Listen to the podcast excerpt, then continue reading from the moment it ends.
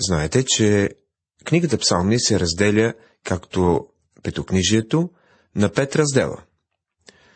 До сега се занимавахме с битие и изход. Тази вечер от 73-ти псалом нататъка започваме раздела Левит на книгата Псалми. Светилището в този раздел е на преден план.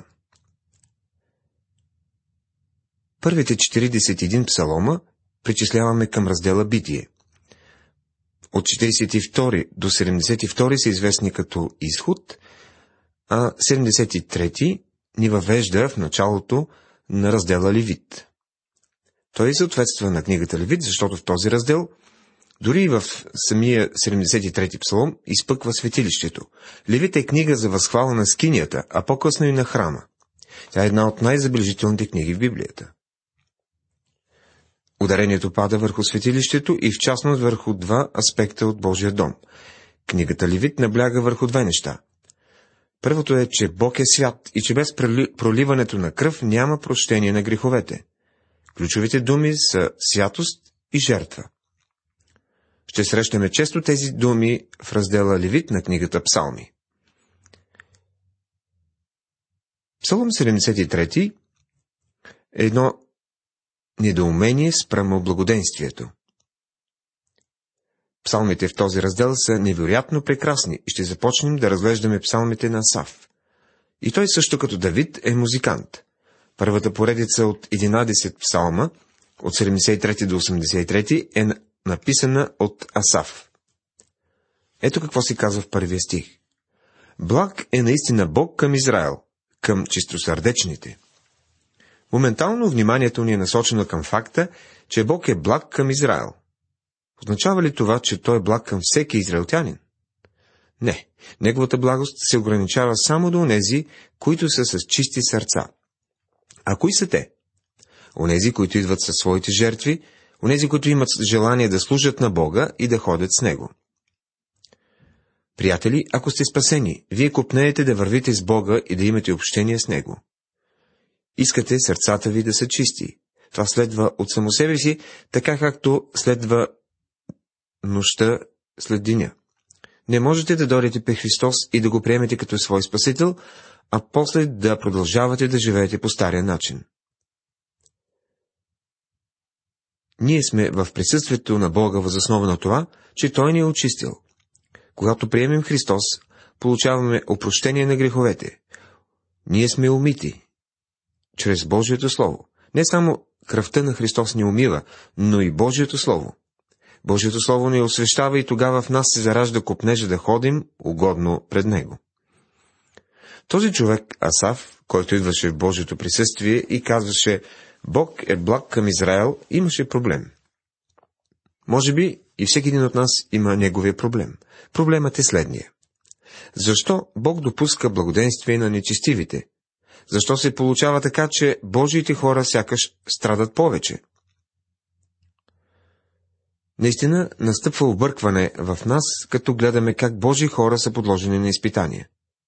Определено Божиите хора страдат. А благоденствието на нечестивите е очевидно. И трудно е да се преумее. Аз не знам отговора на този въпрос, но познавам онзи, който го знае и той ни призовава да ходим с него чрез вяра. Той ни изпитва, като ни поставя в тъмнина.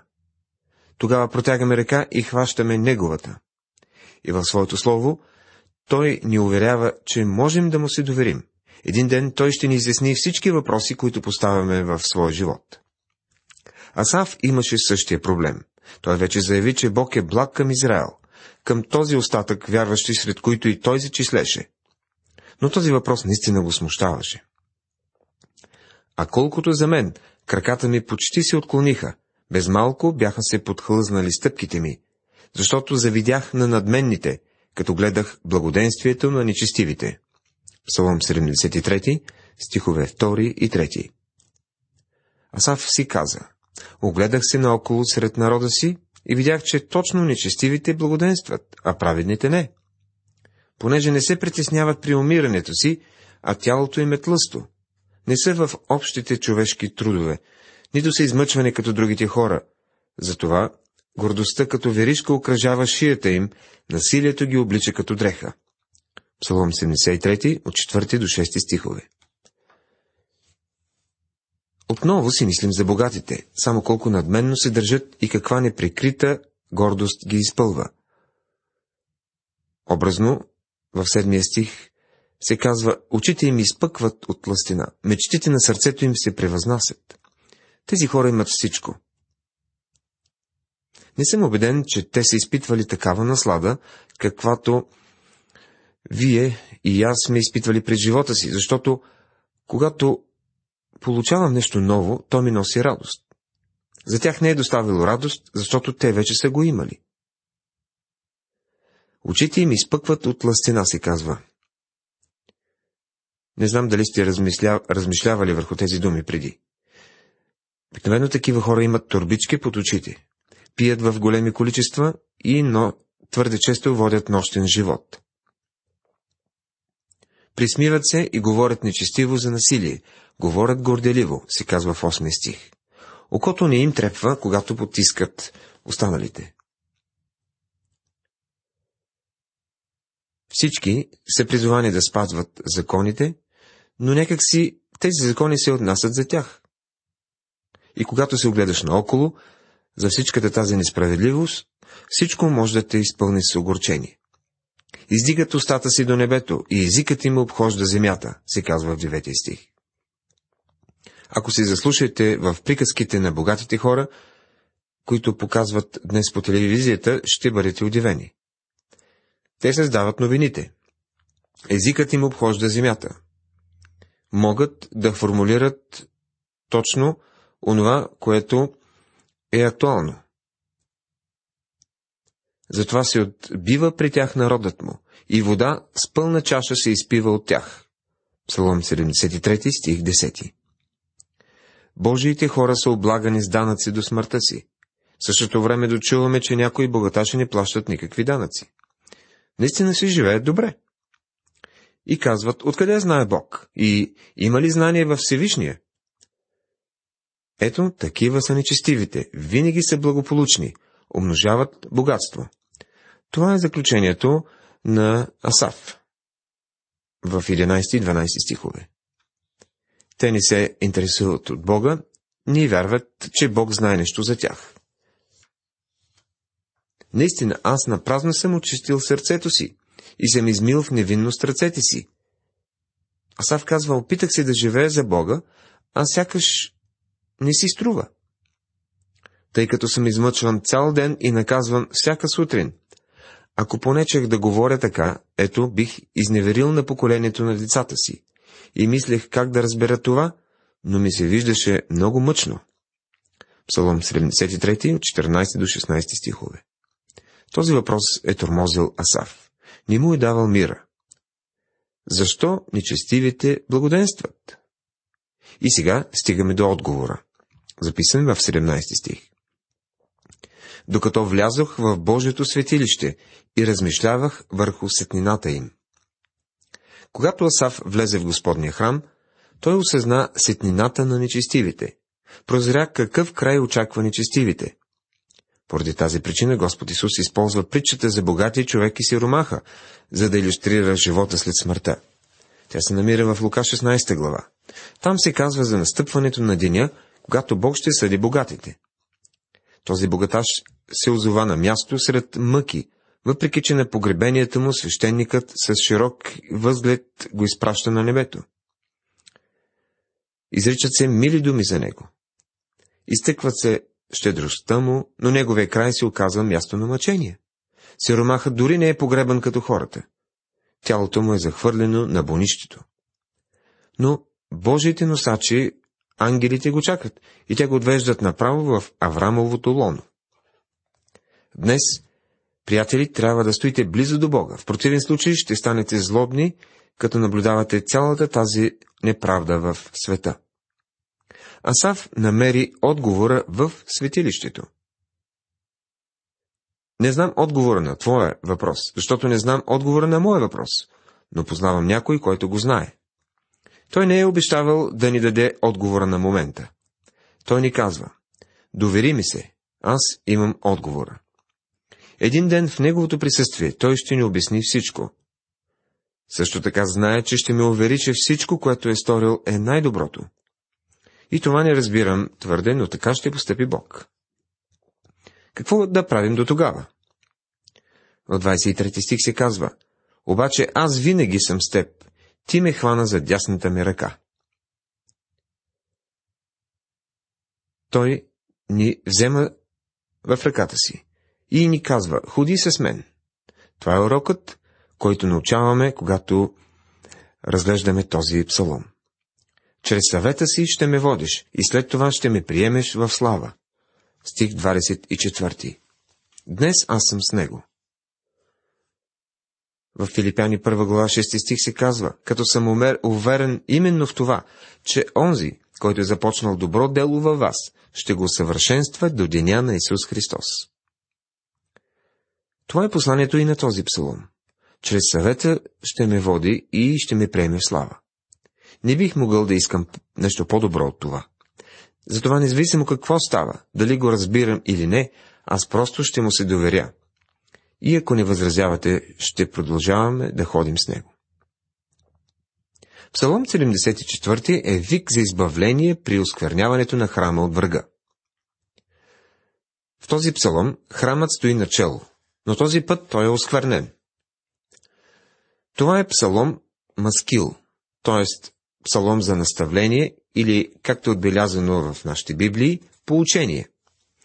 Не е поучение на Давид, а на Асав, който е левит и музикант в скинията.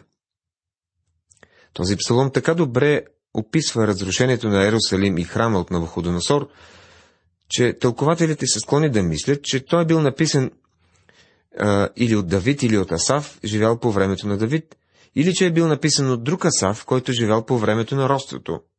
Някои казват, че може би е Еремия, а след завършване, завръщане от робството е бил предаден на Асафовите потомци, наречен на негово име с цел да се отслужва в църква. Това е било най-прочутото семейство от певци по времето на Ездра. В този псалом се описва окаяното положение на Божите люди по това време, тъй като са разпръснати и отхвърлени от Господа. Боже, защо си ни отхвърлил за винаги? Защо си е разпалял гневът ти против овцете на пазбището ти? Псалом 74, стих 1. Псалмопевецът пита, защо ни стори това? Тук определено е показано недоволството на Бога от неговите люди. И това е причина за горчилката на техните унижения. Те питат Бога, защо ги е отхвърлял? Самият Христос на кръста извика, Боже мой, Боже мой, защо си ме оставил? Така и вярващите питат, Боже, защо си ни отхвърлял? Тук те говорят обхванати от мрачно и печално настроение. Но Божиите люди не бива да мислят, че след като са унизени, са отхвърлени, или че след като хората ги унижават, той Бог ги отхвърля. Това възклицание показва, че те се страхуват от отхвърлянето от Бога повече от всичко друго. Защо те ни доумяват, защо той е разгневен до такава степен, че всички забелязват това? Ние сме овцете на пазбището, казват те. Фактът, че вълците тревожат стадото, не е странен, но имало ли е някога пастир, който да изостави стадото си? Определено не. Затова се казва втория стих, спомни си за събранието си, което си придобил от древността, което си изкупил да бъде племето, което ще имаш за наследство. Спомни си и за хълма Сион, в който си обитавал. Тук той назовава географската област. Очевидно става дума за Палестина и за народа на Израел. Отправи стъпките си горе към постоянните запустявания, към цялото зло, което неприятелят е извършил светилището. Стих 3. Тук се обръща внимание, че врагът е осквернил именно светилището. Противниците ти реват сред мястото на събранието ти. Поставиха своите знамена за знамение. 74 псалом, стих 4. Какво се случи? Това е едно пророчество за ужасното нашествие на войските на Антиох Епифан. Това е сириецът от династията на един от четирите генерали, които разделят империята след смъртта на Александър Велики. През 175 година преди Христа той плечкосва Иерусалим, осквернява храма, като разпилява свински бульон върху свещените съдове и поставя статуя на Юпитер в Светая Светих. В осма глава на книгата Данил пророкът нарича това мерзостта, която докарва запустение. През 70-та година след Христа, унищожаването на Иерусалим от Тит римлянина, който осквернява храма и сравнява храма с земята, представлява също изпълнение на пророчеството.